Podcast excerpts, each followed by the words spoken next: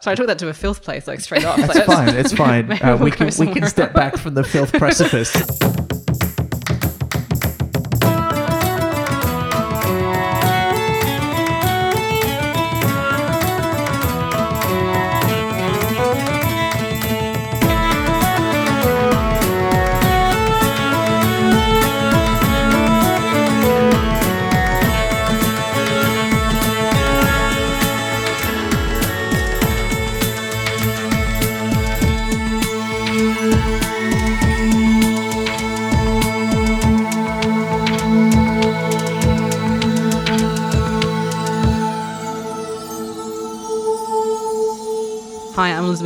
and I'm Ben McKenzie.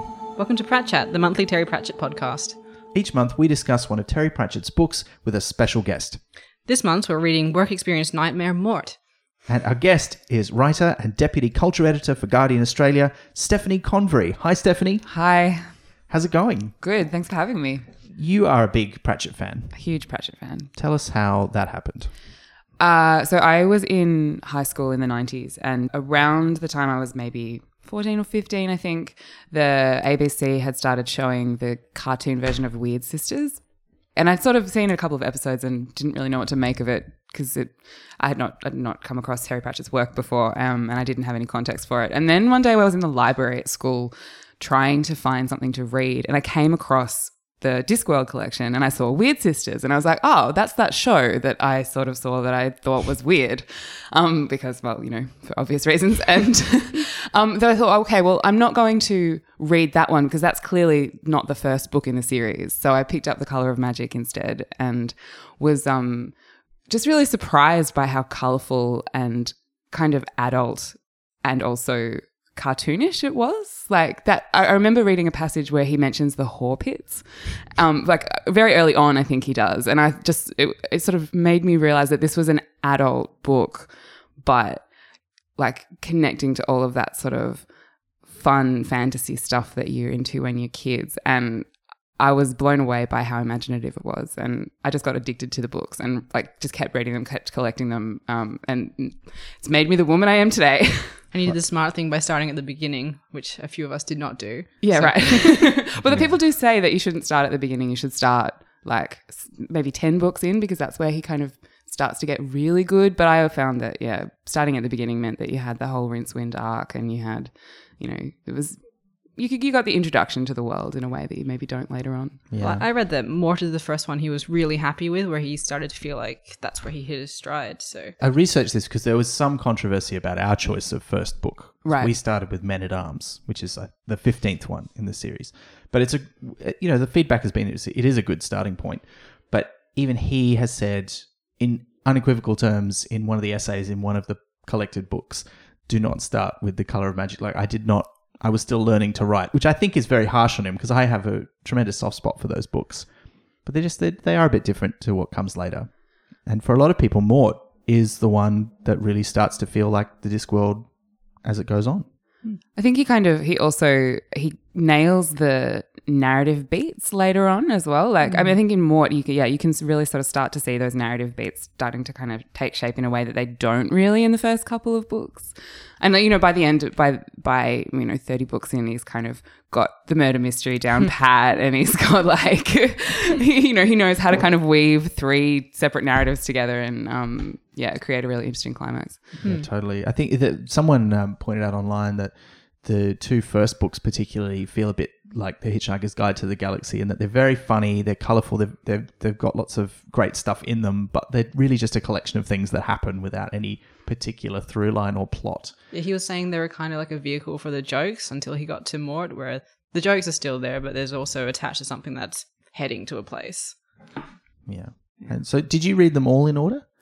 Uh yeah, I did as much as possible. I think. Um, I mean, I I read. I think I read the Rincewind ones out. I mean, I read them in order, but I read, but because they kind of come in between other ones, I sort of read those before I, and then I went back to the standalone ones.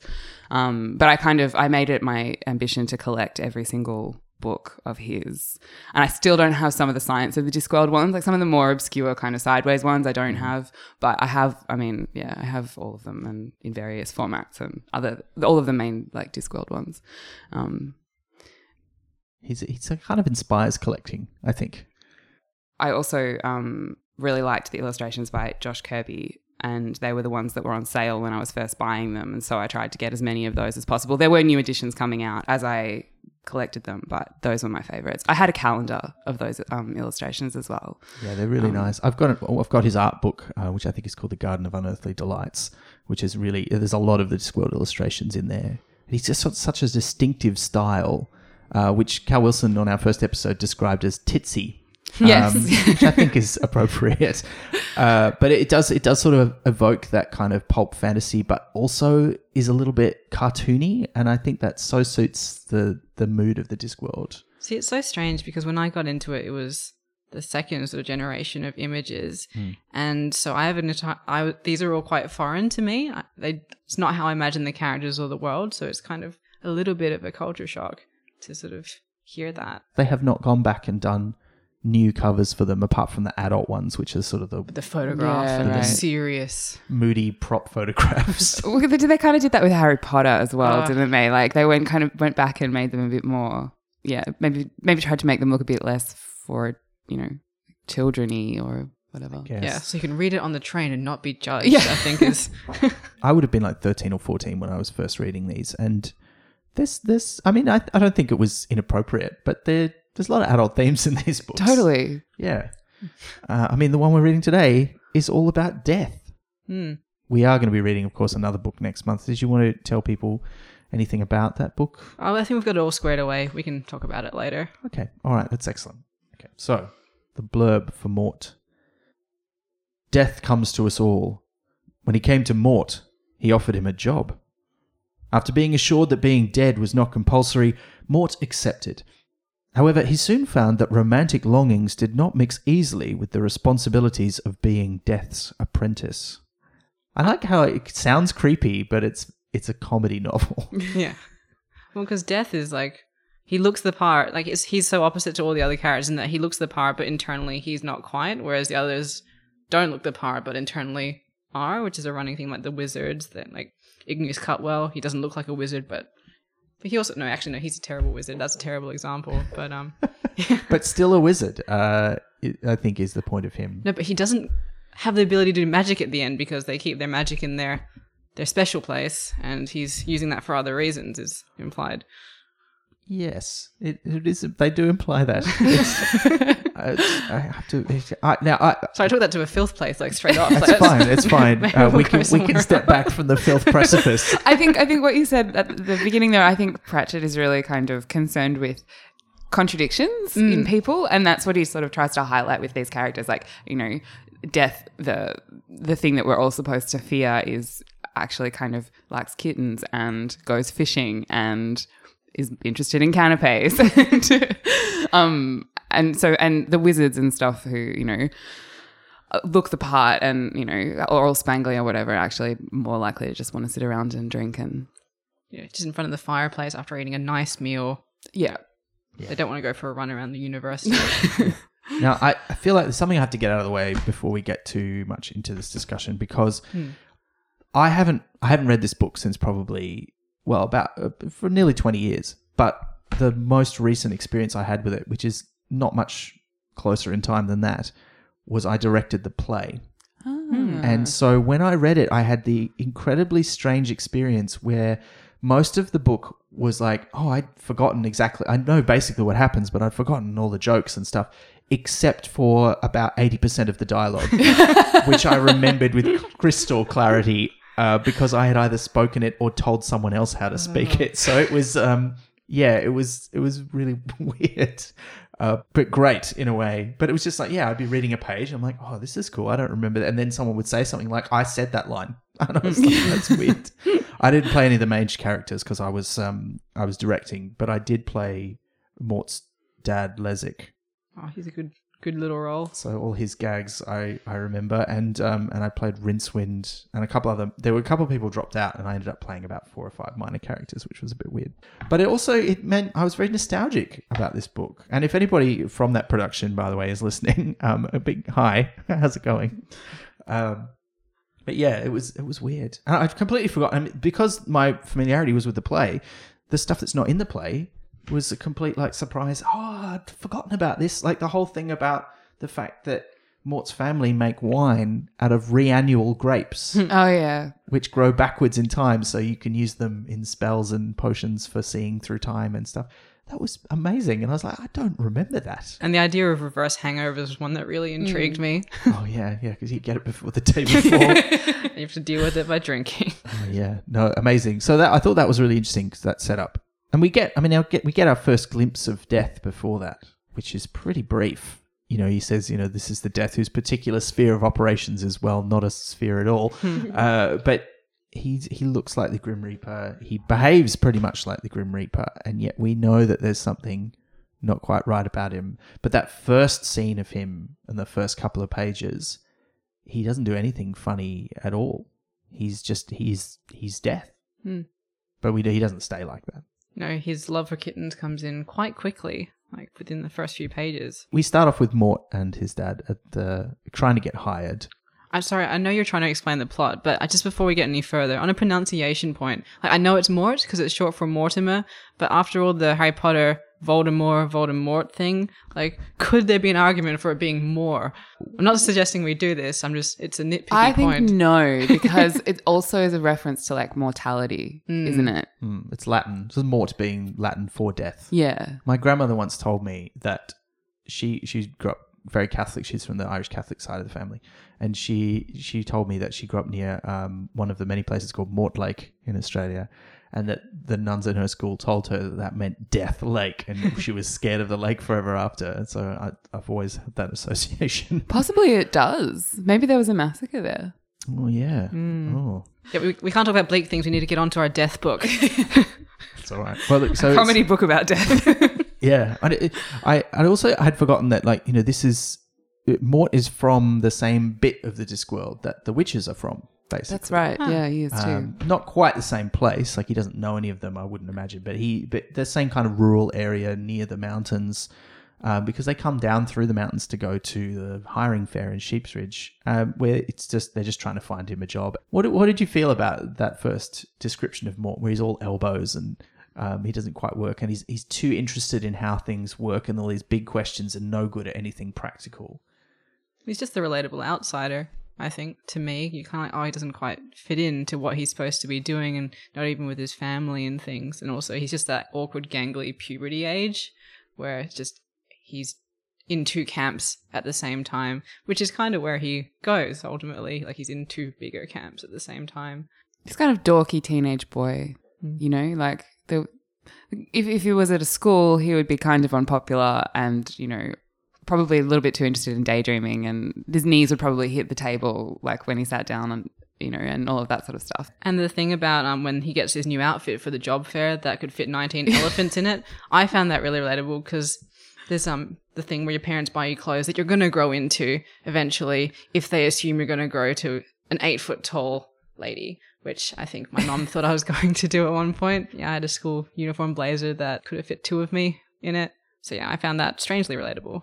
Yeah, well, it's I mean it's that kind of small town op shop kind of feel. You go in there and you just don't know what you're going to find. Is it from 10 years ago or 150 years ago? You just don't know. Whereas like, that's a very nice ellipsis garment. And I think there's things in here with me which is horrifyingly op shop. Yeah. Yeah. And it, and they wait up all night and nobody nobody wants him. It's very sad actually. Yeah. But I like I kind of I know, look this might just be me. I always hone in on these sort of relationships between parents and children in any fiction, but I I felt like they have a nice relationship he and his dad like he really does care about him but he's just worried because he thinks he's a bit hopeless Mm. well, he can read. yeah Yeah. But he's going to send him off to be apprenticed, which I, I guess is you know it's the kind of thing you do if you're in a magical medieval Europe kind of world. but it feels it feels a bit more final than work experience because they talk about it in terms of like you know maybe the the person you're going to be apprenticed to will have a daughter and you'll get married off and take over the business. you're like, do, do I get any choice in this? And the answer seems to be no. Mm. It's a huge bit of telegraphing for what happens with the book because you sort of think, well, obviously it's not going to be like that. Mm. And then, But then is it? And then- yeah. is it, is it going to be? Oh, then no, it won't be. But then, yeah. Hmm. and Death shows up. I mean, and this is where we see him properly at the fair, and that's when we get more of his personality, with the thing with the cats and so on. Well, really, the first, I mean, the first moment that we see Death, as we are going to see him later, is when he falls over. when he's like coming towards Mort is the specter of doom and then smashes his face in the, on the ground and is like, oh, bugger. okay. That's the death that we're going to know and love in the next, you know, 200 pages. Oddly enough, that bit of slapstick is not in the play. I remember reading that and thinking, why didn't we do that? That's hilarious. But it also, it does undercut him as a kind of all powerful, immortal being. Um, which, I mean, and there's a lot of undercutting that, which is fine. But yeah, it seems a bit rough on poor old death. But then he's like trying to make Mort feel at ease, takes him out for a nice meal, all that kind of thing. Introduces him to not being seen. Why do we think Mort is the one that Death picked? Because I was wondering if it's just because he happened to be the one that was left at the market, or if he'd come for him specifically. Well, because he does, he's looking at that hourglass at the start Hmm. and he says, yes, that one. Uh, It's, it's sort of implied that it's his personality and his inquisitive mind, but I'm not. I'm not sure. What do we, what do we think about that? Is there a thing where Death gets called Mort in an earlier book, and then he clarifies? I think there is, but I mean, he also there's also the gag in here where Mort says that my name's Mort. He says, "Oh, what a What a coincidence!" Why does he pick Mort? What has Mort got that makes him suited for this job? Or is it that he always had to pick Mort because it's there's a whole thing of like predestined that you it's all happened already, and you're just chugging along with the plan. Part of the, I mean, don't want to skip too far forward mm. yet, but part of the kind of kicker at the end is that he does change. Like you have, they have to continue with destiny, but he does change significant things about it. Mm. And that whole, I mean, the whole thing about the sphere kind of closing in on them, like reality kind of coming back. Like mm. I guess there is a, yeah, there is a sort of element of fate that is kind of embedded in this narrative um, that, that he's sort of always playing with all the time. But yeah, I don't think it is ever made particularly like explicit why he chose Mort. Is death affected by fate? I mean, he does seem to be outside of fate. He's the one who goes off at the end, as you say, and he has a, a, a word with the gods, which sounds like he's just, it's, you know, it's a, it's a professional discussion. um, is he is he bound by fate as well, or is he just like he can just do what he likes? I mean, he's, he's got a job to do. He can't Well, he he do it. kind of is, isn't he? Like, I mean, he's he's got a he's part of the mechanism that makes the world continue because he has to be in particular places at particular times. And that whole thing about the um, I can't remember what they call The it. notes. Yeah, he, they have to make the nodes line up or whatever it is, and um, so he he has he has rules he has to abide by, and they're already like predetermined, like you know where he has to be and who he has to kind of wield the scythe on. Yeah, Yeah. because he's trying to kind of break free of his fate in some ways in the middle. This is an important question. Is he really planning to retire? Is that his whole plan? Because that's almost what happens. I didn't think so. I thought he was just kind of having a bit of an existential crisis and trying to um, relate to the people that he normally doesn't get to interact with much. So he's like, oh, well, I'll see what they're all about. And then he, he gets to see a little bit too closely what they're about. And that just sort of messes him up for a bit before he has a chance to figure out who he is and where he fits in with the grand scheme. There's also that thing about how death is whoever does the job. So it's not like death them death the being can really retire, but the body that does the job of death or inhabits that space maybe um, can change, and perhaps that's what he's playing with, like the idea of moving out of that and repl- yeah. the thing that the part of me that likes to line up pencils in like spectrum order um, really wanted Mort and Death to actually have been the same person all along in a cycle that goes through time, but it didn't work out like that. No. Not the first time I read it, not this time, even though part of me was hoping it had somehow changed.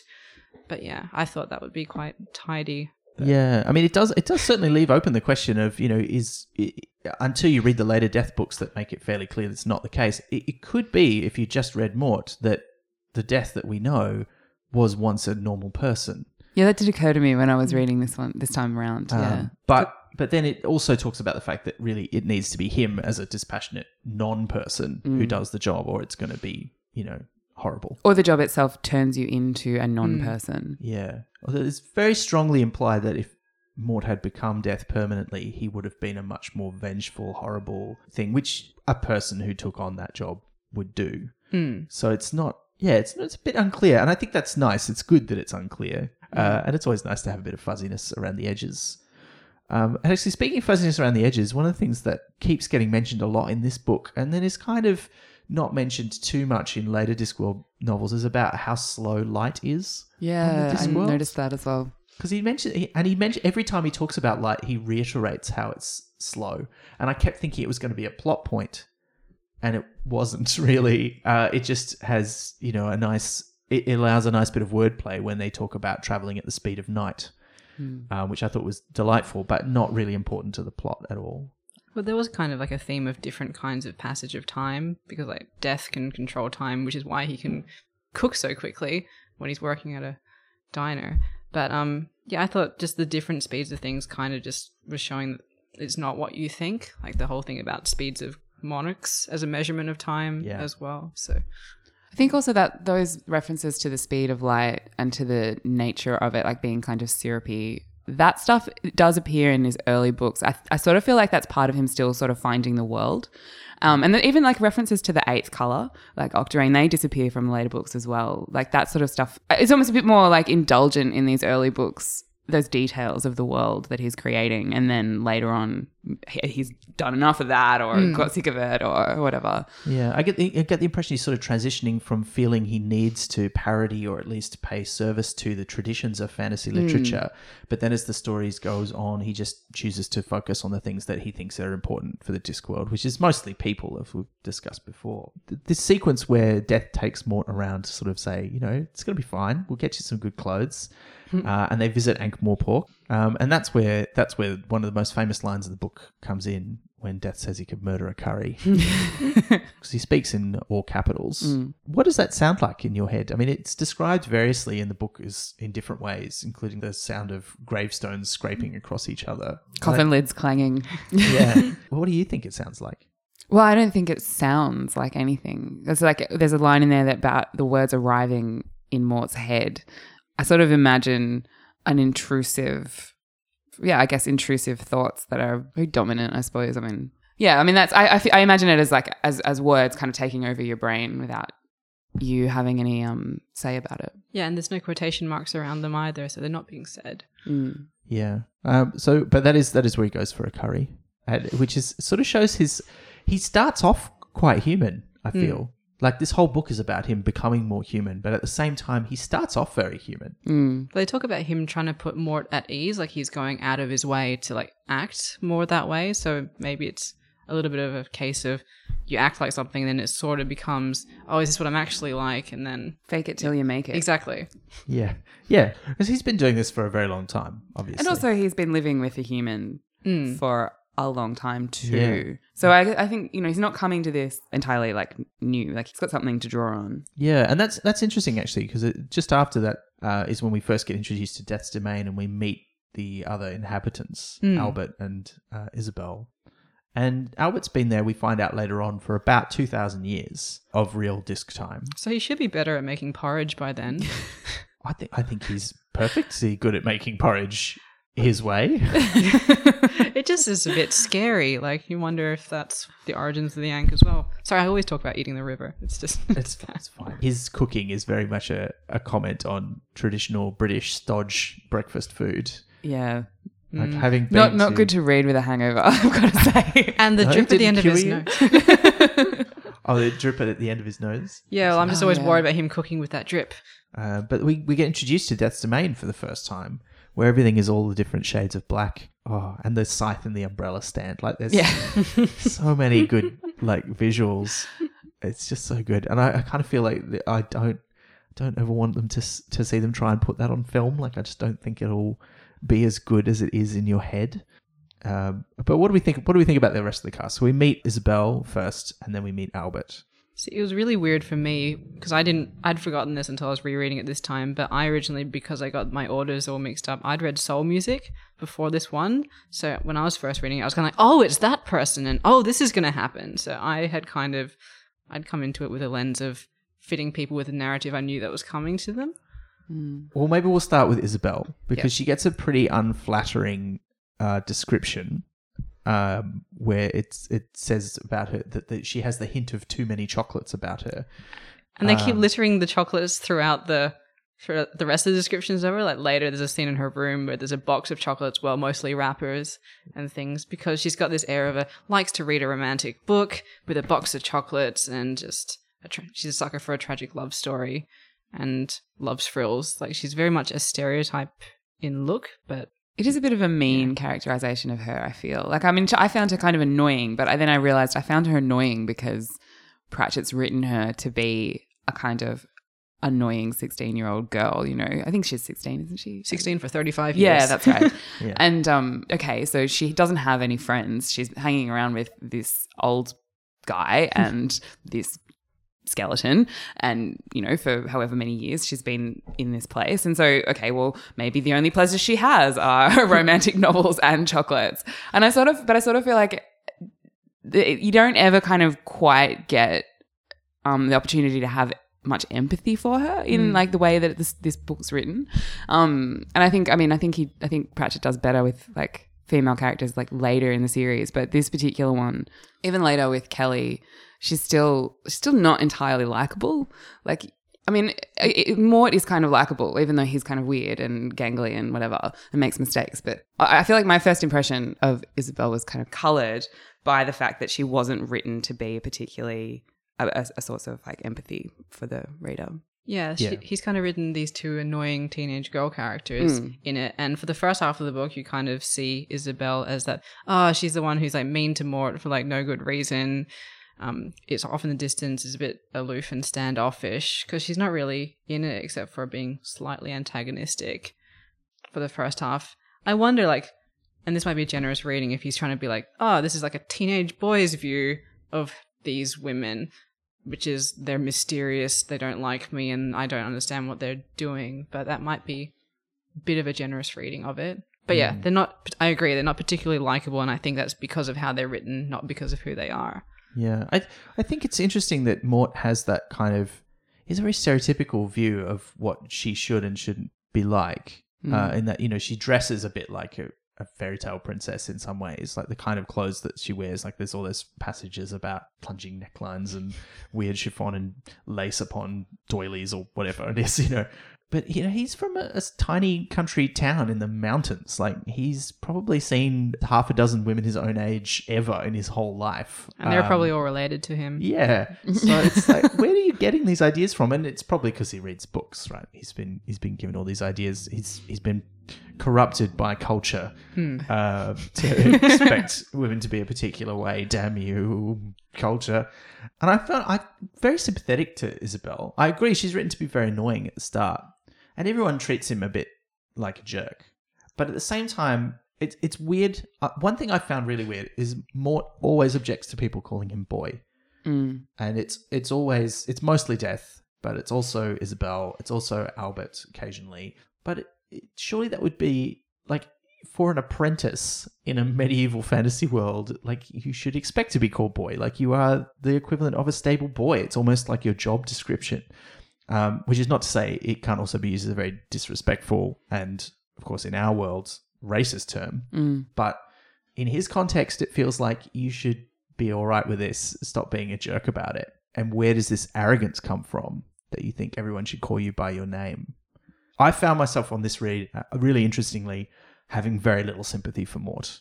You were talking about how he's very likable, and he should be, but I just was like, get with the program, you jerk. like, I was really, I didn't like him. I don't know if it's because I'm I'm older now. I'm just kind of like, damn kids, just be polite to each other.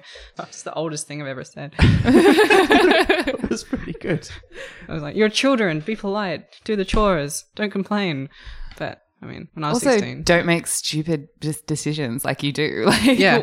why would you do that? Can you not see the outcome is going to be bad? yeah, he's been doing this for a while. Just just follow the instructions. Yeah. What yeah. a great book that would be.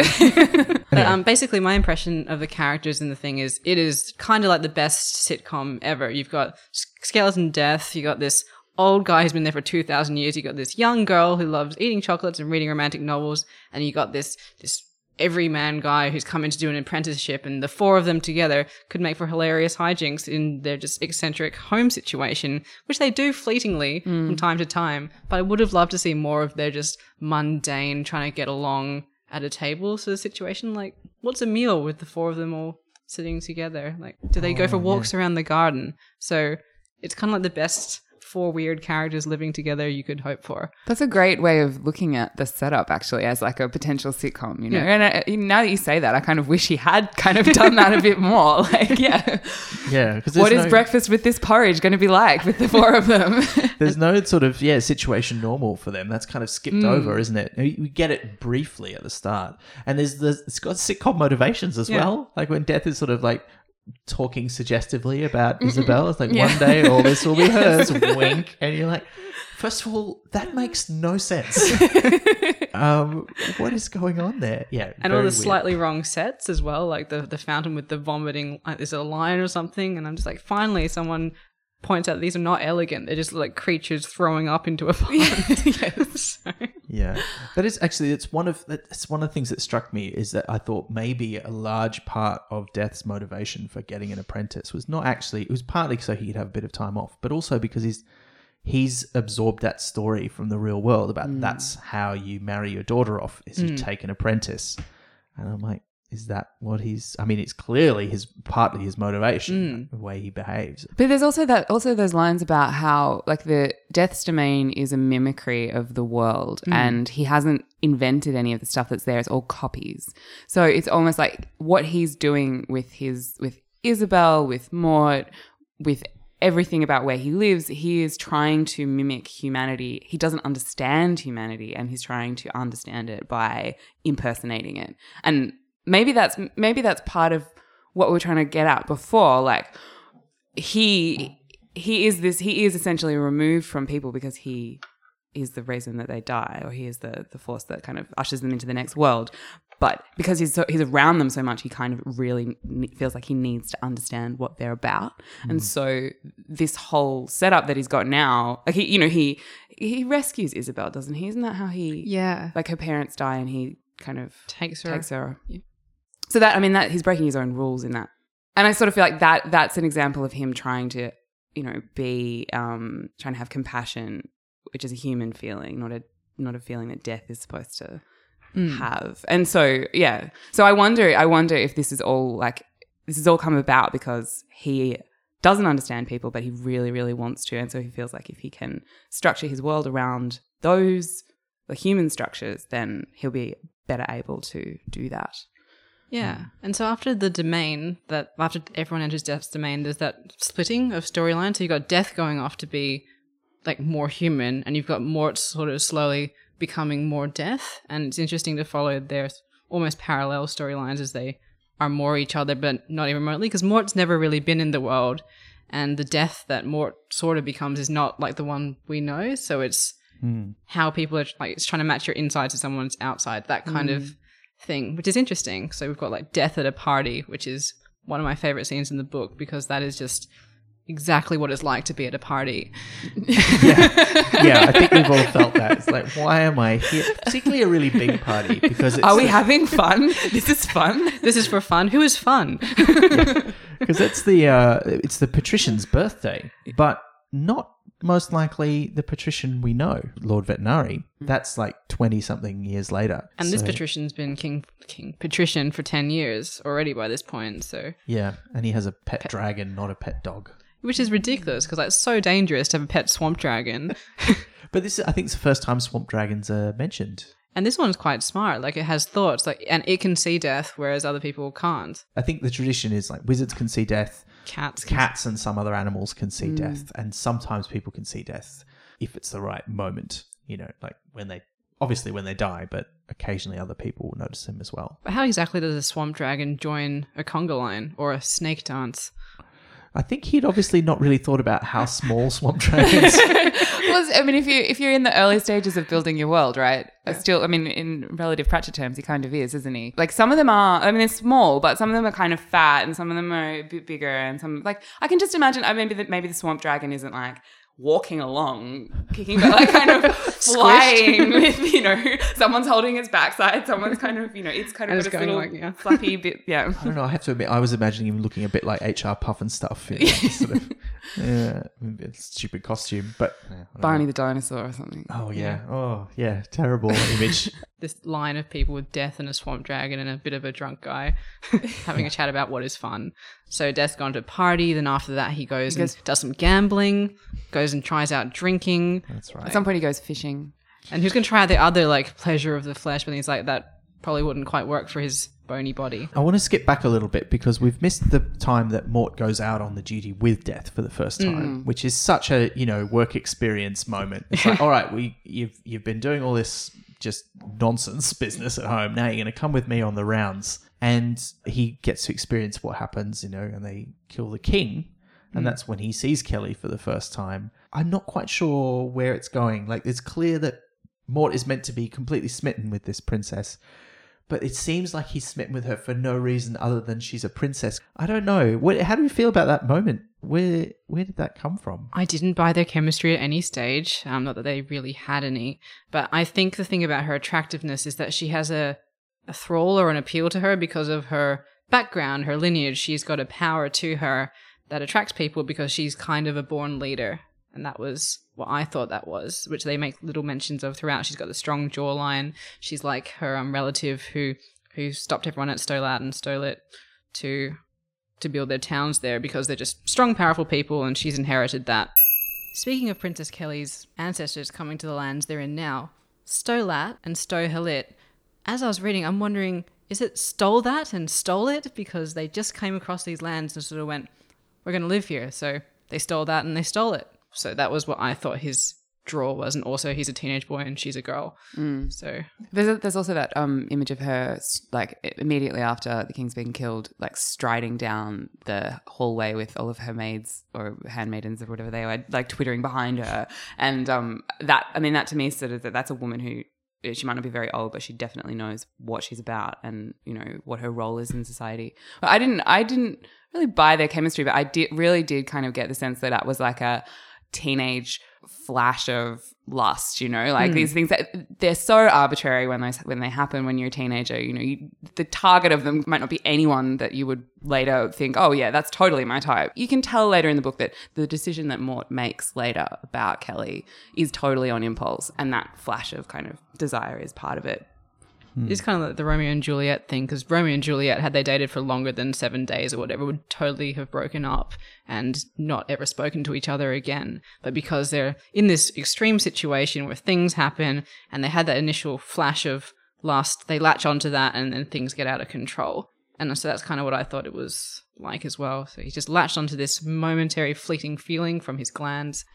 and um, that's where it all went wrong. It felt like he was trying to write her as a character that you get to love, which is kind of what happens between her and Cutwell later on. Mm. Whereas initially she's like very difficult and very like, off-putting, and yet it's important to the plot that he falls for her almost immediately. He sticks with his decision, but he does not stick with his feelings from that moment. Mm. Um, although it takes him a while to work that out, which is a very teenage person thing mm. to do. You know, like that's yeah, I feel this way. I don't really feel this way. I don't understand my own feelings, which is uh, I think we can all identify with that Yeah. after the king's death, he asks for an afternoon off because he wants to go and see her. So it's not just you know it's a it's a he's following up on this whim, and and death is like okay you can have an afternoon off here take some money. And I love that joke about where did you come by these coins? It's only in pairs, you know. Then he goes to see her. He doesn't have any trouble with anyone seeing him because when he's not on the rounds, he's not doing the job. He's more or less normal except when he accidentally walks through things. That um line about um when he first walks through the wall and then realizes he's that's not something you can do and he feels the cold stone kind of closing around him that Oh, that was the most for me that was the most visceral that's the most visceral passage in this book and it, uh, for some reason it, yeah it makes me shiver every time i think about it It's quite a claustrophobic line. Oh yeah, yeah. I mean, like you're not trapped in a small room. You're trapped literally inside a wall, and not even in the space inside a wall, just inside a wall. He, he does it two or three times, where he says, "You know, I people walk in and out of that door all the time. It's just that mostly they open it first. but it's a repeated joke, which is he does. He does a bit of joke repetition in this book, which we didn't see in the later books. in Arms. I think it's it's almost like at this stage in his writing when he has a good joke or a good concept, he just wants you to remind remind you about it, like the light moving slower in the magical field, or um, somebody walking through a door, but they didn't open it first. Like he thinks that's hilarious. I'm going to use that five times. And he's correct. he is correct. It is hilarious. Um, I did enjoy it every time.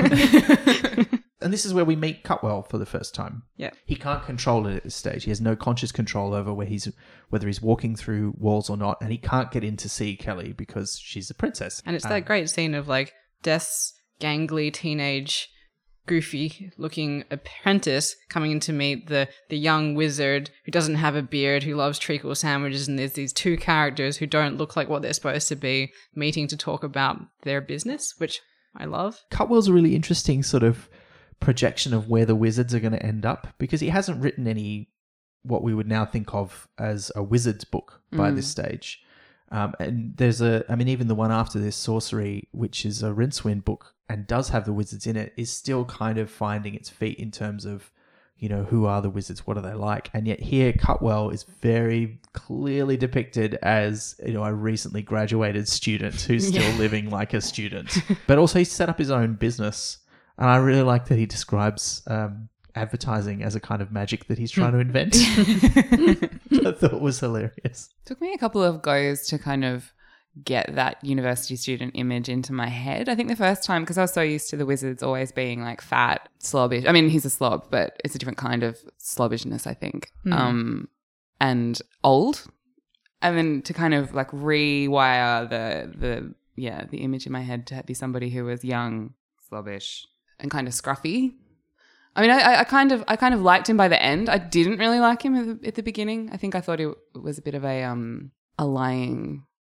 Bit of a snake oil salesman. Yeah, that's right. That's exactly what it was. Hmm. Yeah. Because he doesn't seem to be able to do any of the things that a wizard should be able to do, but he really wants to sell you a love potion.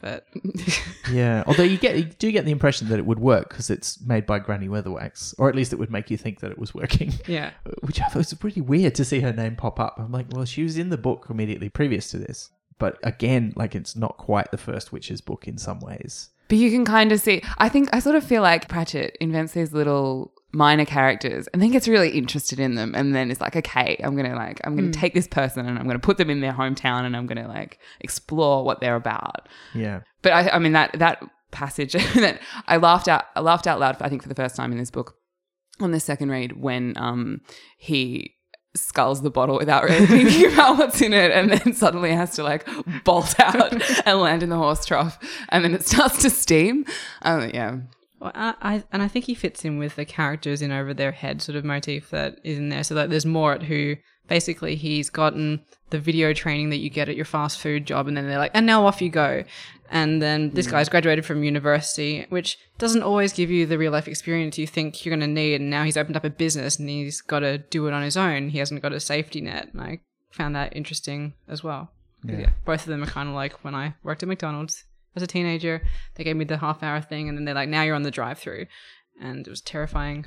It's also one of the few wizards who isn't um, immediately located in the university or adjacent to it. Like he, I mean, obviously he has been there, but he, you don't, we don't see that many wizards in the Discworld who are just kind of free ranging like that. Yeah, in the wild. Yeah, yeah, doing their own thing. Yeah, and not having a beard. Like, Yeah, what exactly. what is that? yeah, yeah. That's ridiculous. Hmm. Um, I, yeah, it's he's an interesting character who, who, who again is someone we never hear of or meet ever again. Um, which becomes really unusual in the later books, but in the earlier ones, it is like he's almost trying things out and then going, "Nah, I'm not really that interested in that guy. I've said everything I want to say about him." So yeah, he's a, he's an interesting character, but he is gross, and he promises that he's going to investigate how you can walk through walls. But before he can really do anything about it, this is when Mort gets sent off to do his own round by himself for the first time, while Death has an afternoon off. And I thought one of the things that happened before that is when Death is talking to Albert about how he's going to send Mort off by himself. And he's clearly really sad. Like it's really getting to him, the job. And I think what you said before is right. I think it's getting to him because he's been around Ysabell and Albert. He's absorbed a bit of their humanity and the enormity of the task before him and the eternal loneliness. It's part of who he is. And that's, it's really sad.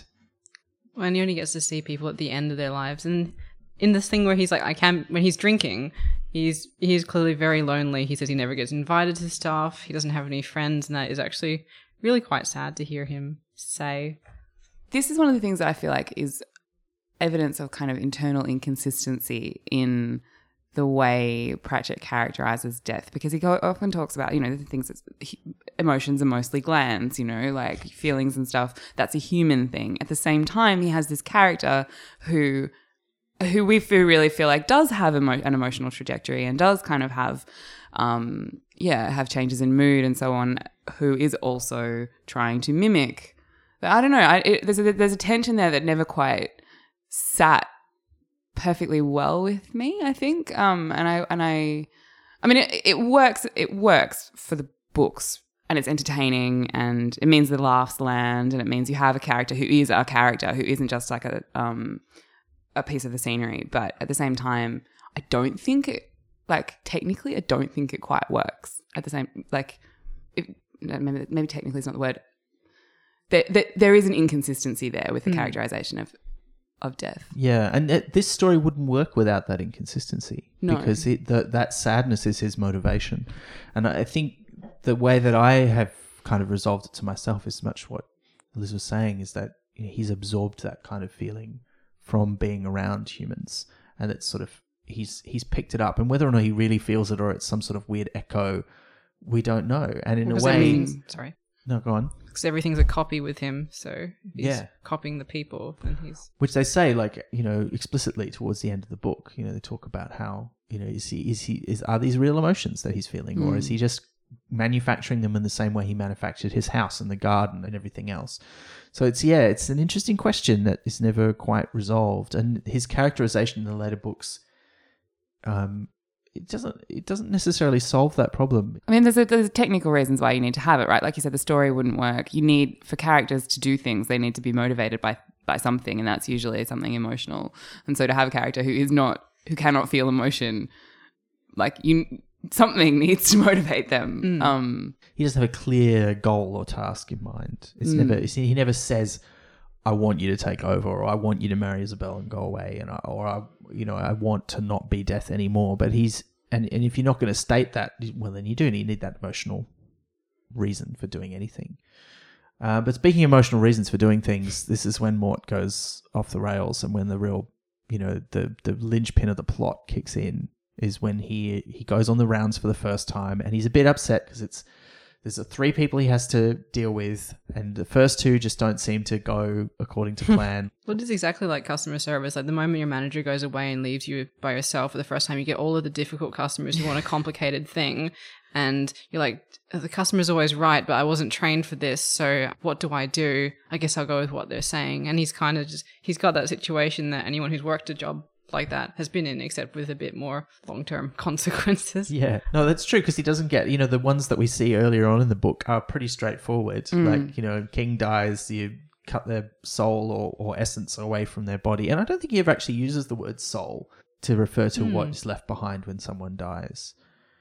Uh, not- No. or what what continues when someone dies. Yeah. But because they don't continue in in our experience at all, like they vanish and go somewhere else. But then he gets yeah the witch who just wants to dissipate into the ether, and you get the abbot who just is going to re- reincarnate. Yeah. Just And- drop me off. I'm being conceived right now. Like, it's- so weird, so weird, because it sort of makes you think. Well, some people believe that really happens. Presumably, they don't get carried from the point of their death to the point of their new life on a horse, but it is weird when you think you stop and think about it. isn't it also an exploration of the different things that people believe too, like about what happens to you after death? Hmm. And so I feel like if he if if he was too explicit about what that thing is that's then dissipating, or what that thing is that he kind of collects, or whatever, it would be. It wouldn't be a Pratchett book. I think the point of it is also to point out that all of the things that anybody thinks about what happens after you're dead are weird. Like hmm. we don't, hmm. you just because you don't know. yeah, we just believe something weird, and and everyone gets what they believe is going to happen, and it's one of those rare instances where that requires something to be shown happening, whereas usually you know they disappear, and there are those rare books like in Small Gods, for example, where you do see a bit of somebody's afterlife, hmm. but usually you don't see anything of it, and so he gets past those two. He's in a bit of a state about it by each time. Although, uh, you know, he's very lucky to have a witch as the first one he does on his own because Yeah. she's very understanding. And she even takes- left um, hay out for the hoss. Is I know.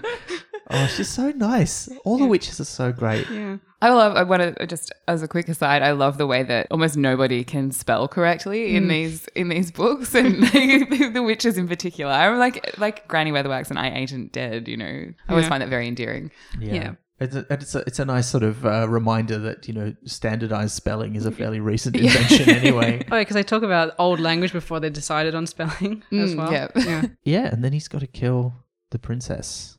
Not kill, like Well, she, not kill, no. just facilitate her passage. Yes, that's true. It's very important because they. It's a very important distinction. very important distinction. Uh, and he decides not to do it. And then he kills someone else. Like he actively kills the. Yeah, and, and you know, there's very little said about that. I assume he just comes back to life. The assassin that he kills instead of Keli, or like, does he fall on his own knife or something? I Oh, kind well, of. There's kind of a little word about how he was meant to die soon after anyway because the That's Duke- right. Duke was gonna- Yeah. Duke packed him a lunch. So he was, oh no, that, That- was the That was assassin who killed the, for king. the king, yeah. But presumably the, The same Duke- deal. So that is not a big effect on fate because he was going to die anyway. Yeah.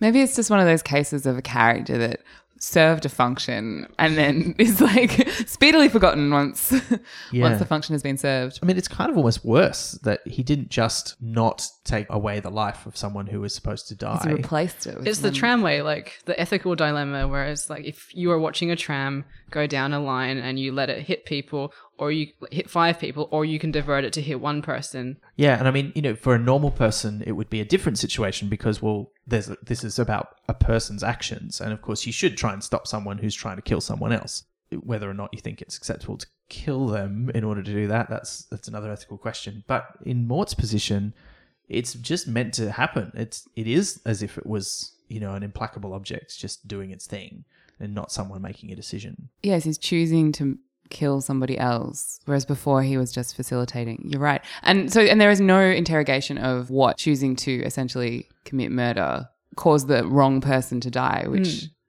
Yeah. Well, I think that's because the- the thing that he's doing is is traditionally heroic. Like he's killing an assassin to mm. save a princess. There's stuff later in the book about how he's trying to act like a traditional hero, even though his position makes that quite difficult. But that's that's what he's doing, and I think that's why we don't worry about it. Because like if it was a traditional story and the assassin was about to kill the princess and you killed the assassin, no one would be like, "What about the assassin's family? How are they going to eat now?" Even with traditional heroes, you kind of get an ethics buffer for them if they kill someone, because in all of Disney, if the villain dies, it's because the hero's given them an out. They come back and try and go in for the last mm. stab, and then they fall off a building. And it's not really the hero's fault that the villain happens to die, which is not the case here. No, but this is much more like traditional fantasy, where murdering bad guys is mm. Basically traditional.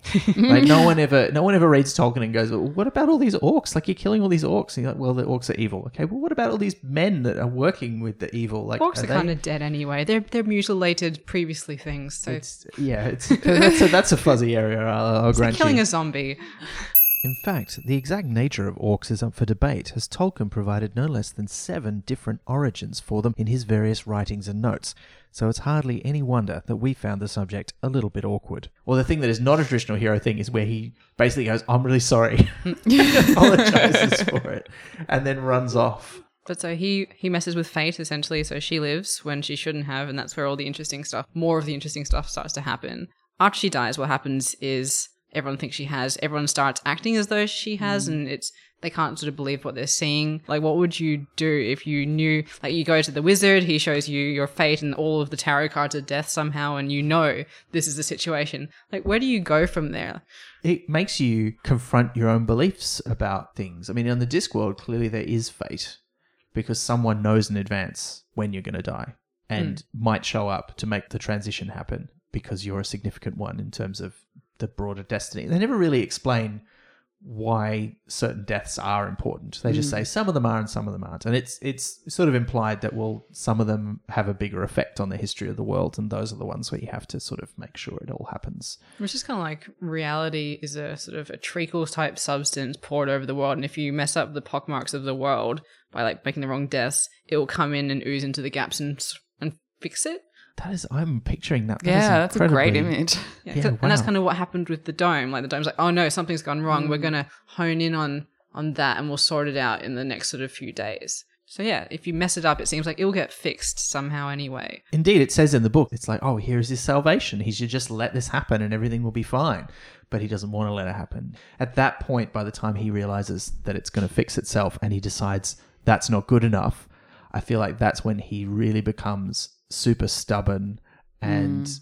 You know, and, and I just started to really have a hard time having sympathy for him. I get it. You don't want him to die, but also understand the bigger picture. Like you've learned nothing from your apprenticeship so far. To be fair, it's been like three days and he's sent out on his own. Well, is it, has it been three days? It's kind of implied that he he, like, spends quite a lot of Shovel time. horse dung for quite a while Yeah. before he went out on the rounds. Yeah, and then he In did, terms like- of him learning mm. the actual job, like he's only done that one round, really. Well, that's true. It does seem like he doesn't get a lot of actual, like there's no manual, mm. you know, and it hasn't been explained to him how to figure out who's important and who's not, or what will happen if he doesn't do that.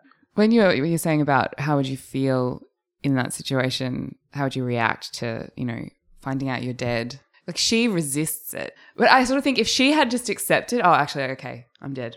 All right, that reality would have just kind of closed in really quickly. Yeah. How would you How would you react? I don't know because it's like there's no right answer, and I guess it would be easiest to go with the path of least resistance. If you kind of go, oh well, if it's fated, then I guess I'll just enjoy the time I have, let it mm. happen, and be like, oh well, I get this bonus extra time. That's great. Do you think Keli is the kind of character though that would she she doesn't she's not the kind of character that would just accept something. No. She's like actually the way the world is is how I say it should be. Yeah, she's very rigid, and she knows she's a powerful person, so mm. she's her way is more important than fate. And particularly the way they describe like her lineage and like the kind of they're like basically the Dothraki from like Game of Yeah. Thrones, Yeah, right? totally. They're just the traveling people, and but they just went, ah, we're sick of this. They just here's a city, we'll have that one. That comes through in her personality. It's like, I, no, I will just take what I want, and what I want is to be alive. And she refuses to die a commoner. Like she's just like, oh, we're going to do this coronation as soon as possible as well. I like all the shortcuts that they take. Yeah. also, it's an interesting point. They were going to sacrifice an elephant um, for reasons religious, but I. Surely elephants should be more revered than they are on the Discworld since it's riding they on the hold back. it up, right? Yeah. Like- so Yeah. surely they shouldn't be like working at a mill and then be sacrificed for a thing. Like, But maybe maybe that's why they're being sacrificed. Like this is like deal. yeah, this is a huge moment, and they're a very special creature and It's like the second most holy animal after the Turtle. turtle. turtle. Yeah, Mm. yeah. Well, they don't. Yeah, they don't. four times less holy than a turtle. Quarter, quarter is holy. um, oh, that's oh, that's that's not try explaining that to an elephant. Mm. I don't think they'd like that. No. um, yeah, well, it's, it does become. I mean, I think that once that happens, the plot gets a lot of momentum, Mm. and even though that's that happens, you know, less than halfway through the book, from that point on, it's really it's happening. Yeah. You know, it's it's going on, and we proceed pretty quickly to Mort talking to Cutwell and going, well, there might be a spell, but you need a really powerful wizard to cast it. And he's going, wait a minute, I think I know a really powerful wizard. I think I've worked out Albert's deal. And then his whole hmm. story, where you find out he was the founder of the Unseen University. You know, he's made all these enemies, and some of them don't have heads. You know, They're- they're- they're coming for me in the afterlife, and I don't want to see them. yeah, it might not even be an afterlife. They might snatch him away. You know, it's clearly that thing of the dungeon dimensions, which hmm. is it's one of the few things that has stuck around from the really early bits of Discworld, and I like how uh, unspecific it is. Mm. It's like we don't know what they are, or really, or what they want. We just know that Albert has pissed them off. They're going to come for him. That's really all you need to know. There's also like flashes, particularly when he's trying to prevent Mort and Ysabell reading his life story, Oh, um, where he scene. just he gets really nasty. Like you see the mean tyrant wizard come out, Mm. and I, I found that transformation of that character or that revelation of that character really um really interesting. Yeah, Because he does get real scary because he's like Yeah. this bumbling, cooks you breakfast, putters around the house guy, and then all of a sudden you're like, oh no.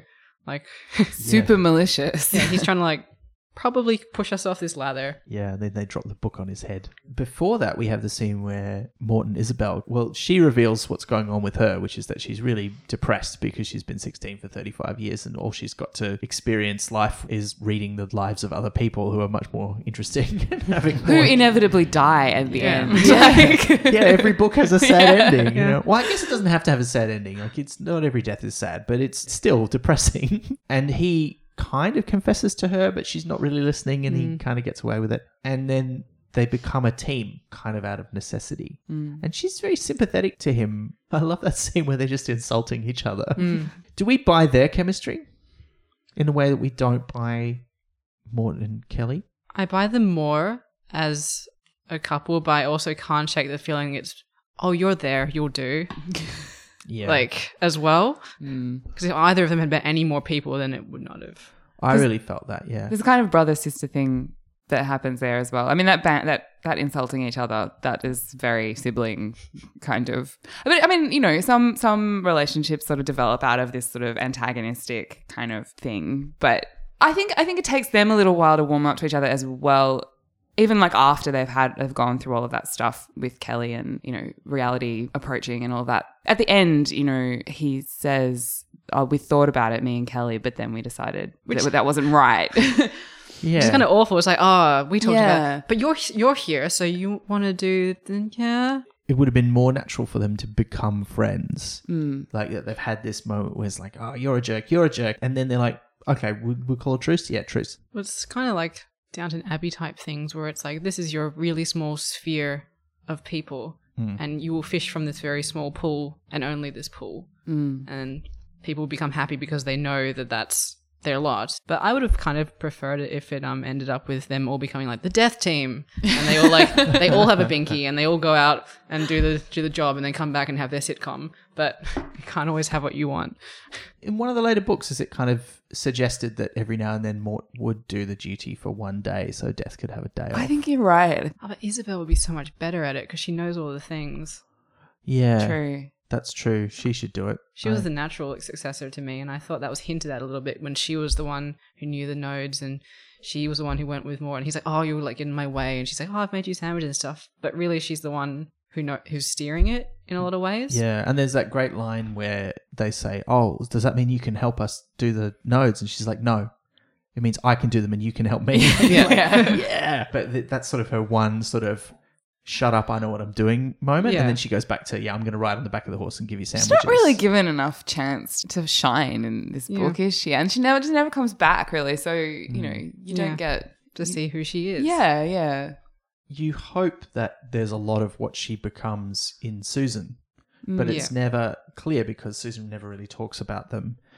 Um, they they're sort of just mentioned in passing, and her and it's it's implied that her relationship with death is more important, and that Mort and Ysabell kind of become more normal people after mm. the end of this book because that's what they really want. They don't want to be dead people. They don't want to live in limbo forever. yeah, the reality interface is coming in. And I love that he used the word interface. He was a massive fan of technology. So I think using a technical term like interface, mm. which at the time the book was written was still quite a futuristic computery word. Like it mm. reminded me of the Press Gang episode interface, uh. which is where they get gifted a computer with a modem in the Press Gang office. And these reviews of TV shows just start turning up overnight and they're not sure who's writing them and they find out it's the son of the guy who you know donated it to them who's writing them at home and sending them in. And it's all like a bit of a weird techno mystery whereas now it'd be just like just check the email address. Like what are you what are you doing? But anyway the the interface is closing in. Keli's trying to get crowned. Mort shows up with Ysabell just in time but there's nothing they can do to stop it. So he just says right let's go. And he takes them with him which leads to the showdown at death's place Mm. because death has been summoned off uh, by the by Albert to sort of put an end to all this nonsense. Because in the meantime, he's and we, we should talk about what Death's been up to all this time because he's gone fishing, according to his note, uh, and then gone completely off track. Because what else has he been up to? Partying, trying to find out what fun is, um, gambling, um, getting into a fight over gambling, drinking at a bar, being the only person left there. I liked, I did like the scene where he's in the Mended Drum and he's just trying to drink all the drinks, and there's all this. It reminded me of uh, some friends of mine in London where we found a box of old weird liqueurs and we just started drinking them and we started tweeting about it with the hashtag inadvisable shots and i was just like that's what death's doing I'll pick that weird one and that one and i'll drink that and, and not getting drunk until he sort of realizes he's supposed to be drunk Mm. yeah So That the thing where he says he can be friends with this bottle, like I, I'm trying to find it. Yeah. yeah, it's, yeah i think i could be friends with that one yeah it's. I, I think I could be friends with the green bottle. yeah yeah, uh, and then goes looking for a new job. And it's that was actually that that scene I remembered very well because that was one of the other bit parts that I played in the play was the um, the guy trying to get Death a new job, which is like incredible. Like it felt it was like a Monty Python sketch. Well, the description of what he wanted from a job, which was something nice working with cats or flowers, is just so charming. Yeah. Why doesn't he have cats in Death's domain? Well, yes, if you can have living creatures. Yeah, like Yeah. you think Because there are bees, right? Yeah, and but he can take people. He like Yeah. surely like a cat wouldn't mind being able to live forever. Yeah, because and does he ever get a cat? I don't think he ever has a pet cat. He just sort of enjoys cats when he's on. It is, disc. yeah, it is referenced, I think, later that he like he likes cats, Mm. but I don't think he ever does get one. And I was like, why not? You could have so many cats. Oh, that image of him though later with like in the kitchen with the cat's like rolling about and he's like you know throwing the food around and being chef extraordinaire was was one of my favorites. I think. One of the props we had for the play was an apron with Harga's House of Ribs written on it, and we gimmicked it so we, which just means um, we put some press studs on the back so that it could Death could be wearing it, and he just grabs it at the front and tears it off. and it was like one of my favorite moments in the whole show. It was so dramatic. There is a very good image of Death being summoned by these wizards, putting on a big fancy show, which they say they don't need to, and he just shows up in an apron with a kitten, which is just great. and then, the, and then when he's like Death again, the the apron catches on fire, but he gently puts the kitten on the ground and sort of like nudges it off with his foot, which is And there's that the early scene where somebody's drowning the kittens in a barrel. yeah. Or he just Yes. retrieves the sodden bag of dead kittens. Doesn't he say sometimes people make me really upset? Yeah. Or Yeah. something along those lines. Yeah, again, really early. Mm. Like he's got emotions, guys. he seems very happy, and it's not until he's called back by Albert, and Albert says everything's going to shit, like because this boy has screwed up the job, that he's like, I'm really angry now. And again, it's an emotional response, Mm. and his eyes, even his eyes turn from little tiny blue stars to little tiny red stars, and that leads to their massive showdown at Death's place. I didn't really like it um, as a as an ending. I I mean, you know, when you're in theatre and you've got anyone who knows what they're doing in charge of what you're doing, they say don't do any ballet and do as little fighting as possible because it always looks bad. This showdown just didn't really land for me. Like I maybe it felt like too big of a shift for those characters to then be so angry at each other. Yeah. I felt Death obviously had a very good reason to be angry with Mort. Mm. He doesn't say it, but it's very much a you had one job kind of moment. Like just when somebody dies, you swing the sword, job over. And you didn't do it. Why did you not do it? Whereas Mort, I mean, he does have things to be angry about, which is that, you know, he didn't really explain to Mort what would happen to him if he took on the job. But that doesn't seem to be what he's really angry about. He's just angry about not being called Mort. And you're like, are you a, I don't like you in this moment. Surely he could have just quit. He'd be like, "You didn't tell me the ins and outs of this job, so I'm not going to be your apprentice anymore with no need for the jewel. But he was fighting for the souls of the people he brought with him, so I guess there was that Mm. as well. In terms of his own motivations, that's a bit confusing. But it did seem like a lot of it was to save the lives of these people who should be dead. I just hate to be so pragmatic about it, but I just kind of was like, oh yeah, Keli should have died and everything should have just gone back to the way it was. Because during their duel, they messed up way more things. Yeah, all those all those hourglasses that got smashed along the way, right? Like Yeah, I'm like, you're compounding the situation, yet this isn't really a thing. Like, I liked, the, I, I really liked the whole sort of thing where um, one would be smashed and then it cuts away to what the consequence is. I really enjoyed reading that. And yeah, that was great. yeah. So in terms of as a reader, I love that. In terms of plot, I was kind of like, but you're making things worse, and isn't this kind of what the problem is? Like, this is why you're fighting to begin with. I also enjoyed that scene Mm. a lot, and it's interesting because in the play you're talking about don't end with a you know don't have a sword fight. It this was the hardest part of the play to stage. yeah, I can imagine. Yeah. because you've got like death fighting with a scythe and Mort fighting with a sword, and you're like, well, this is uh, uh, how do we make this look good? And it doesn't cut away in the play. You can't cut away to all these other things happening across the disc worlds. Pratchett writes really cinematically. His books all have the pacing of a film. And it also harkens back to a lot of the things that come through in Mort's story where he wants to be the archetypal fantasy hero, but he's just not. And those stories always end with a big duel with the villain. and there isn't really a villain here. Yet there's got to be this big fight scene at the end. It's like a Conan book or something, you know.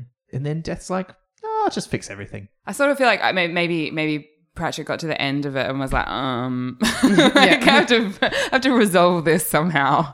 Maybe it's not going to be entirely coherent, but of course, you know, if if like Death's you know cheated reality once, he can um, do it again. And then there is a point where he says, "Even the gods answer to me." But I think what annoys me about it is the characterization. Like, even though he's death, he's also been such a lovable character from the beginning, and then he becomes this like specter of doom. Death's eyes flared until it filled Mort's vision, and the sound of his laughter rattled the universe. Like, that's a really terrifying image, but I feel like it just doesn't accord with the character that we've gotten to know throughout the book, and uh, maybe that's why it sort of Because he flicks a switch and it's yeah. completely different. Yeah, and it's not supposed to be like horrendous laughter either. It's meant to be kind of like at the end of a si- episode of a sitcom Mm. where someone says the thing and there's there's all this tension and someone says a stupid joke and suddenly the tension is broken and everybody laughs. Like it's that sort of moment, but it's not written like that. Mm. No, And then it cuts to and now everything's fine. Mm. And hey, Morton Ysabell getting married Hmm. and Cutwell and Keli are a thing. It's implied that she's already pregnant as well because he's inviting Death to the christening and That's all right. of that. So like, Yeah, well, it's clearly some time has passed. Like they're not instantly getting married. You would hope, but it's not clear. yeah. It's a bit, and I, it's so short. Like it's like you know, it's a bit I- too I- neat. I kind of assume that they did instantly get married because like Mort's about sixteen, right? Mm. And I know that they say at the end the mathematics isn't quite right because they could because he just turned the hourglass over, so you can almost figure out exactly when he's going to die. It's like medieval sort of thing, like that's normal, I guess, that they would get married around that age well, that's true. because he's off in the workforce. Like she's Yeah, yeah. she's technically like what is it fifty something? yeah, yeah, yeah. That's true. Doesn't look a day over sixteen though. I do think that not that much time has passed, maybe a matter of months. But Yeah. I mean, I, the other thing that bothered me at the end is Cutwell and Keli because Mm. throughout the book, when I was reading it, anytime he was talking about her or there was his sort of internal monologue or his feelings about her, he just comes across as a total creep. he's real Yeah, pervy, does, isn't he? yeah. Yeah, he's really having a perv, and it's sort of intimated that wizards don't do it because that's to do with their magical Well, powers. They make but a joke about that. They, they do, and then, it, but the very next book that we read, without giving it away too much, kind of suggests that that's not the reason that they don't do it. Uh, they don't do it because if they do, then you might get something that you don't want. That was very vague, but I'm trying not to give away the next book. But even if he's not a very good wizard, he still is a wizard. Like it's very clear in the book that he, he might be unconventional and he might be a bit crap at the actual casting spells part, but he's definitely a wizard because he can see death, he can see things for what they really are. Um, he understands magical theory and can do things like you know telling the future and stuff like that. So he is a real wizard. Does he actually do like? Because I know he tells the fortunes, but does he actually do any magic that doesn't? Because like, He does I- cast a few spells. really? When- Yeah. Okay. yeah, yeah, yeah. Because I was gonna say maybe he's a squib. Like maybe he knows. maybe he knows all the theory, but maybe he can't actually do magic at all, and that's why. Yeah, no, well, he does, but he does do spells. Like, 'cause you remember, he, he cast the spell on the sprouts to turn them into strawberries, That's but true. they still Right. taste Yeah. like Yeah. sprouts. And he he does do a fire lighting spell, and it kind of burns his fingers. Like he He's he not can very do good magic. it. Maybe he's yeah. almost a squib. Like, because you know, Filch sends away for that really. There's that really sad scene in Harry Potter where you where they see the letters on his desk where you're like trying to learn magic by correspondence for squibs, and so like maybe you can do little spells and things. So I kind of was like maybe that's why he's got a terrible spa- sprout strawberry spell because that's exactly what you get from a mail order spell book. that does make sense. Yeah, yeah. like sprinkle the magic powder on. You don't need magic yourself; it'll do it for you. And that is Elizabeth Flux theory of Cutwell being a squib. I'm look, I'm on board with it. Uh, Blended mythology. It's yeah. like- It's delightful. Maybe he leaves and becomes Filch. Like who knows? That is a that is Maybe a it's a crossover. dissatisfying relationship, and so he's like, you know, Or like maybe he has to watch her be married for political reasons because he's not her husband or anything like that. He's master of the bedchamber. Yeah, which is a Yeah. weird title Yeah, to have, but- and presumably she's gonna. I mean, if she's gonna stay queen, presumably she's gonna have to get married and have children to continue the royal line. maybe Yeah. there's a very kind of dominating, like one of them has a very dominating personality in regards to their relationship, and so there's, you know, Yeah. I, well, it seems clear if that's the case. Actually, So I know what fan fiction I'm going to be writing when I go. Um, surely it's already out there. But, Probably. But I w- would still like to see your version. The, Yeah. So, but these are characters though we never see again. Mm. So we we have this conclusion. I felt like when I read it again and I got to the end, I feel like it's almost like you're promising that we're going to see them again, a little a little bit.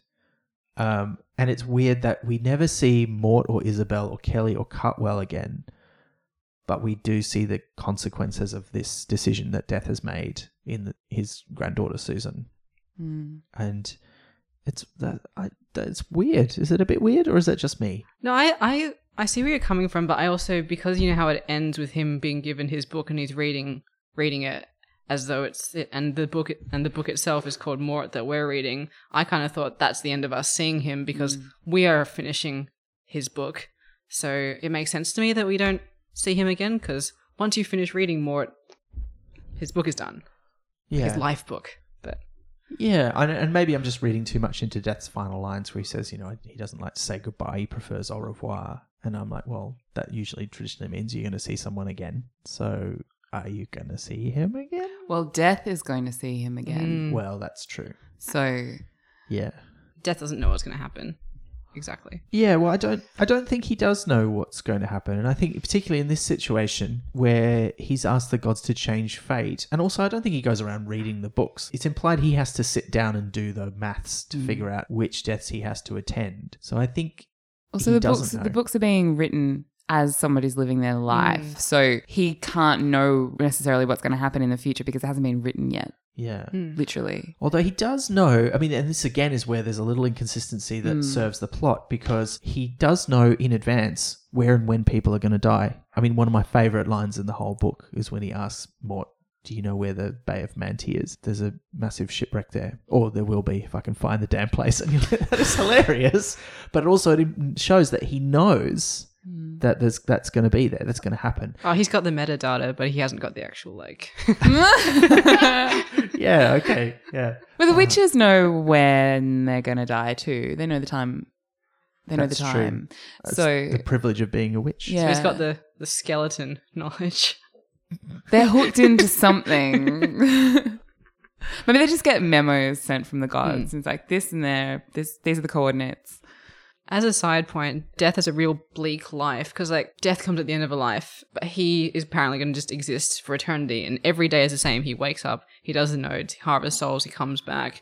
He probably doesn't sleep because he has the whole thing. It's just the same thing every day with no end in sight. So it's amazing that I mean, it seems like it's taken two thousand years for him to kind of be like, hmm, not sure I like this. I think that's the influence of having people around him. Mm. And I think Albert had a minor effect on him over those 2,000 years because of the kind of person he is. He's not very friendly or emotional. But then that has had enough of effect on him during those 2,000 years that 35 years ago he decided, well, maybe I need another person who's a bit more emotional because I'm trying to, I'm kind of getting the hang of this, but I don't really know. And that's when he takes Ysabell. And she's so much more emotional that it only takes a few decades of her being around him to influence him to the point where he's like, I'm really sad about this. Also, maybe this isn't fair to her. I should get an apprentice in. Maybe that can solve the problem. And I, and I kind of feel like that's where that's come from. And he's sort of picked up these emotions not by having glands, but kind of like osmosis. Like he's mm-hmm. been immersed in this bath of emotions, and now they've mm-hmm. made their way across the semi-permeable membrane into his skull. You know, Yeah. there's still a few things we haven't talked about. I'd like to touch on at least a little bit. One of which is I was really surprised how much Klatch features in this book. You think about the Discworld as having all these kind of places that are archetypes for things. Like mm. Ankh Morpork is the archetype of the big European city. It's very clearly largely based on London, but there's other stuff in there as well. And then there's Klatch, which I always thought had a bit more of a specific identity, but then you read this book and it's very much the catch-all foreigner kind of place, which is a bit weird and comes across not entirely okay. I. I agree with you. I, I've sort of a couple of times when I was reading, it's like, ooh, that's a slight stereotype that I'm not quite comfortable with. It's difficult to write caricatures in a way that's not going to reference those nasty stereotypes. And I sort of feel like he hasn't quite nailed how to do that yet. Yeah, I hmm. mean, it does feel like he goes out of his way to make the Klatchian characters that we meet quite interesting, and hmm. or at least a bit more fleshed out than you know, hmm. I've got three words to say. It's this weird blending of different ideas of foreign. That's where curry comes from, but it's also where people get their hands cut off if they're thieves. You know, there's all these different weird bits of knowledge that have just come to them through the stereotypes in the culture. So it's kind of like a clutch all for foreigners.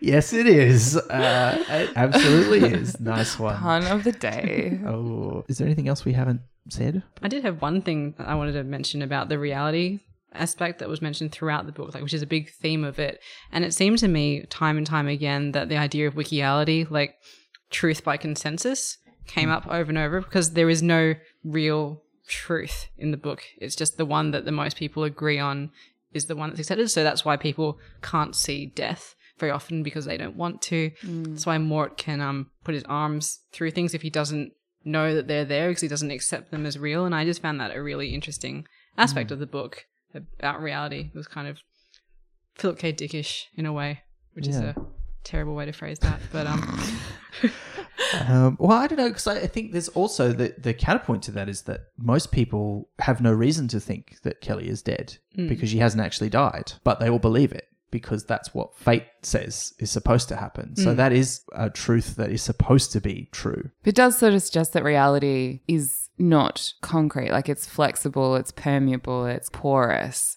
Hmm. So, you know, Mort can throw his hand through a wall accidentally because he doesn't recognize it as real. But at the same time, the reality that is the momentum of the world in totality is very strong. So it will push people towards, you know, believing that Keli is dead, even though she's standing in front of them, you know. So I, I kind of feel like there are forces that are stronger than others that come into play there too.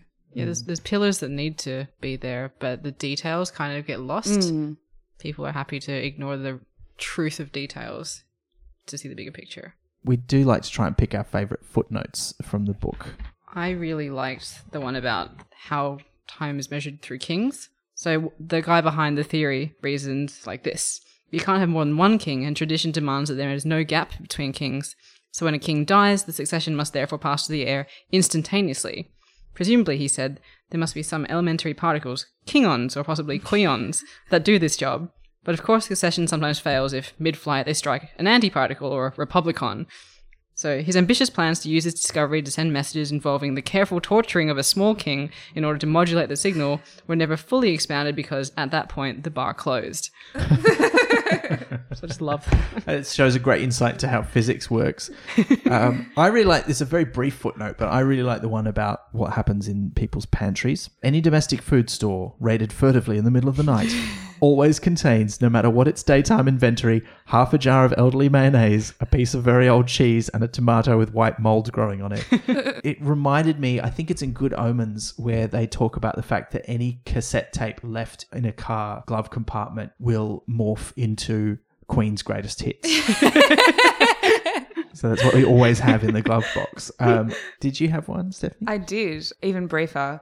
Ankh-Morpork had dallied with many forms of government and had- ended up with that form of democracy known as one man, one vote. The patrician was the man, he had the vote. yeah, that's great. Which, and it, again, it sort of insinuates that this is not the patrician we come to know and love because he's, I mean, certainly he's in charge, but he's not as autocratic as that. He sort of persuades people to do what he wants them to do. So I, I don't think uh, he, the, the patrician himself doesn't have a character yet either, does he? It's like, Just got a dragon. yeah, he's just got a swamp dragon. Well, there's, it's very definitely a theory that it's not the same guy, that it's a different patrician altogether. Can I mention my favorite quote? oh yeah, please do. So it's, it's one that I always come back to and I have for years. And I couldn't find where it had, it had originally been written, even though I knew it was a Pratchett quote. Um, but when I opened the first page of this book, I was like, it's here. So scientists have calculated that the chance of anything so patently absurd actually existing are millions to one. But magicians have calculated that million to one chances crop up nine times out of ten. Yeah. I think that's it's one of those things that just feels instinctively true, even though it's so Yeah. absurd. I like it on a number of levels, not least of which because humans are really bad at understanding how probability works. and it's something that he comes back to. He uses that hmm. same idea in Guards Guards. Uh, what have people been asking us? So one from Andrews Russell is what kind of curry do you think they have on the disc? Is Ankh Morpork curry a faithful reproduction or a shoddy knockoff? Well, I think in the same way that Klatch is clearly a clatch-all, as you said earlier, for all different sort of foreign, in inverted commas, cultures, I think they must have all the different kinds of curry. I kind of had a horrifying vision of laksa made out of ankh water because I have had a horrible laksa once that was kind of the texture that I imagined. And I know in the last podcast I also talked about drinking from the Ankh, and it seems like it's a fixation of mine, but I just can't stop imagining it. So like a horribly viscous laksa that's been interpreted through interpreted through interpreted, so it's nothing like the original. But it's ended up as like the Ankh-Morpork version of a laksa. I think all of their curries would eventually devolve into something homogenous. I reckon also it would depend on who was serving it to whom. Like I'm, I, I think I remember one of them. Is it maybe it's in one of the guards books where Colon wants curry with sultanas in it because doesn't curry have sultanas in it? That seems to me to be a bastardization of curry, but um, I sort of feel like that's what they would give to somebody like the bumbling white guy. Yeah, and I think if you're buying curry and Ankh pork, mostly you would get that kind of Western acceptable version, but then you probably also could get the real stuff. if you Yeah. know where to go. Absolutely. Yeah, Down some of the streets, you get a really good one. But if you were just a general person wanting curry, you'd probably get, you know, how you go to the fish and chip shop and they also have curry on the menu. So you get yeah, that that also tastes vaguely of fish and chips and also of just fried. yeah. Well, it's, it's interestingly that reminds me that in Harga's House of Ribs, one of the things on the menu is troll burger, Ooh. and I'm like, is it Ah. made out of trolls? Is it for trolls? Yeah. Does it have shale in it? Like, what, what is it? Um, so there's another one from Michael Hall. It- That is, do you think Terry writes better heroines than male heroes? It's possible that he doesn't write very good young women. Like Granny Weatherwax is amazing as a character, but she's also a character with a lot of life experience and a lot of wisdom. And I suspect possibly it's easier to get to know that kind of character than it is to get to know a naive girl. I feel like he, he can write really great heroines as well as really great heroes. I mean, like Vimes is an amazing hero, mm. you know. But I, I feel like he didn't really kind of nail it until he got to Tiffany. I feel like she kind of is a fully rounded character with with all the complexities that come along with that. Taking aside the genders of his characters, I think he writes progressively better people as the series go along. Like Mm. there's I would argue that no one is really a hero. They're mostly complex people that have failures and problems. And he gets better at writing the complexities of people as the series goes along. So like Vimes is so good because he's so flawed. And and then we get to Monstrous Regiment, which is like yeah, so that's Yeah. Well, it, and interestingly, the early books in particular, all of his protagonists are explicitly anti-heroes. Mm. Like Rincewind is not a hero, and neither is Twoflower. The sort of most traditional hero you get in those early books is Cohen, the barbarian, mm. and he is that, but he's also a parody of that. And then you know you get Granny Weatherwax, who kind of doesn't really want to do this job, but sees it as the right thing to do. And then Mort is no way a mm. traditional hero, but he wants to be. He's just not up to the task. Yeah. They're complex, which is what I like. This one from Deirdre that is May we please have your best attempts at effortlessly pronouncing a row of dashes, as in in the scene where in the shades they're chasing down Mort. Oh yeah, we all replaced that with an actual swear word. I think when we were reading it, surely. I was actually imagining like emphatic facial expressions, which I know is not what he was going for, but like you know, like a pointed look. It, it's pretty clear from context what word it is. There's Which a- page are we on? Uh, this is on page sixty-three. Ah, yes, I think it is pretty obvious what the word is intended to be. But you know how Carrot pronounces damn with an asterisk instead of the A. So he's he's saying that somehow. So maybe these people are saying the dashes. Well, I'm happy to give it a go. All Are you ready? Well, me, uh, Ing Wizard. I hate Ing Wizards, but I feel like That was, that was very good. I thought was the first good. bit was pretty good. It's But almost like it's almost like, like you swallowed the word. yeah, well, you have to make it. It's a weird thing. You have to make a noise to indicate that you're not making a noise. For everybody who is listening and not looking at Ben right now, he did kind of also tilt his chin in a strange way every time he said he did, or not say it. An emphatic look, in fact. Don't give away all my voiceover secrets. but yeah, I think it harks back to that famous thing about how versatile the word that is clearly being not said is with all the different ways you can use it. And our last question is from Darren Luchner. So, if Mort was a movie, either animated or real, who would you cast as the main characters? I have a mort. Oh, Eddie Redmayne. oh, oh, yeah. That would be very good. He's a little bit old now, but I think he, Uh, I reckon. I reckon he could do it. He could do it. yeah, Make he it just- happen. he- yeah, that makes. I would totally buy that. That's genius. Yeah, all of mine have gone out of my head. That's it. Just works too well. You can't have Rupert Grint because he's been Ron Weasley. Also, he's not gangly enough. He doesn't have No. that look. Like Eddie Red, he's got those cheekbones Mm. that were just like you could see progressively over the over the film, and they just get sunken and sunken. And Yeah. And that's plus sort the red hair. And the beaming youthful, like Yes, he's got a sort yeah. of freshness to him. Yeah, well, what about the rest of them though? That is genius. Can we can we build a cast around Eddie Redmayne Great. as Mort? Have you seen that episode of Buffy Hush where there is no dialogue for the mm. bulk of it? They get mimes to come in and play the the gentleman. And the main one for Death, I kind of want like a body actor and a voice actor to be a composite role. So I kind of think a mime would be good for him, Oh yeah. preferably the one from Hush, whose name I do not know, unfortunately. And then who for the voice? Alan Rickman. I mean, I know Yeah. he's not with us anymore, but Christopher Lee would have been good, but he's oh, also yeah. yeah. Because he it to be actually it could have just been Christopher Lee doing all of it because he's got the stature and the, all of it, and you can see him just cradling a kitten. And he would be so good at the sword fight at the end. Mm-hmm. Oh, I love Christopher Lee so wasn't he actually a spy during one of the wars? Yes. Yeah. Oh my god, he's he's amazing. No, I rescind it. I've, I've, Christopher Lee's just overtaken all of the mimes. Well, Christopher Lee, in fact, did play the voice of Death okay, well, good. Yeah, I think it, was it In- Hogfather? in uh, no, in No. the animated ones, and he's very good. For Keli, I would probably get um Troian Bellisario. Um, she's probably best known for Pretty Little Liars, the the show that went for ages and tied up all its plot holes in the last six episodes. But she played Spencer, this character that was quite sort of proper but had a edge to her, and I think she'd be very good. What about Ysabell? Maybe Shailene Woodley. She's in the fall. She does naive really well, I think. She was Kaitlin Cooper on the OC. Oh, was she? Yeah, but they had two Kaitlin Coopers, Oh, so she could have been the very little one. I'm not sure. Yeah, I'm just not. I'm just not as familiar with anything that stars young people. Well, who's your favorite acting horse to play Binky?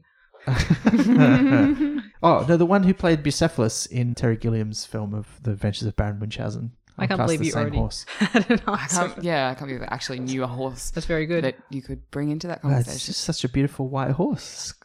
Perfect for the role. See, I just went Seabiscuit, Seabiscuit, Seabiscuit, and I couldn't get away from it. What about um for Cutwell? Oh, uh, it, it's the kind of role that you could see them giving Jack Black, but I don't know that he's quite right for it. Uh. He's a bit too old for it now. He would totally do the slob part well. Yeah. He does that. He does that kind of Eh, like he does that sort of I don't really know what I'm doing kind of thing quite well as well. But he's not. It, it feels weird to cast Americans. Maybe Bill Bailey as Albert. Oh Yeah. yeah. Yeah. Oh, I could dig that. And he's got he put the little gloves on, the Yeah. little glasses. Oh yeah, he'd be great. Yeah. And him making that monstrous hat out of carpet, like to go back to. Although, could he do the scary Albert? I reckon he could pull it off. Like, I Yeah? reckon he can flick a switch. He just hasn't had a role where we can see that yet. Mm. I think he could do it. So that brings us to the end of this episode of Pratchat. But before we go, we do need to tell you what book we're reading next time. Uh, Liz, would you like to tell the listeners? It's going to be Sourcery. The fifth book in the series, The Return of Rincewind. Of course, the first book we'll be reading in our podcast that features him. So I'm very excited. And I'm also very excited because joining us again will be Cal Wilson. That was her first Discworld book and the one closest to her heart. So, of course, we had to have her back for that. Uh, but let's thank our current guest. Thank you, Stephanie, so much for discussing Mort with us. Thank you for having me. It's been a pleasure. And if people want to follow you online and, and read your writings, uh, where can they find you? Uh, the best place to find me is on Twitter. My handle is ginger and honey with no spaces or dashes or anything like that. Ginger and honey. Which is an excellent combination. Thanks, listeners, for spending a small portion of your hourglass listening to us. And remember to send us any comments, feedback, or questions for our next episode. We'd love to hear from you. And until then, goodbye, or as we prefer to say, au revoir. You've been listening to Pratchat, the monthly Terry Pratchett Book Club podcast, hosted by Elizabeth Flux and me, Ben McKenzie. This month's guest Pratchatter was Stephanie Convery. Pratchat is produced and edited by me, music and sound effects by David Ashton of Sample and Hold Studios. Find us online at pratchatpodcast.com or on Twitter at pratchatpodcast. Pratchat is brought to you by Splendid Chaps Productions. We make entertainment for your ears, like the Doctor Who podcast Splendid Chaps and time travel comedy series Night Terrace. To find out more, visit splendidchaps.com.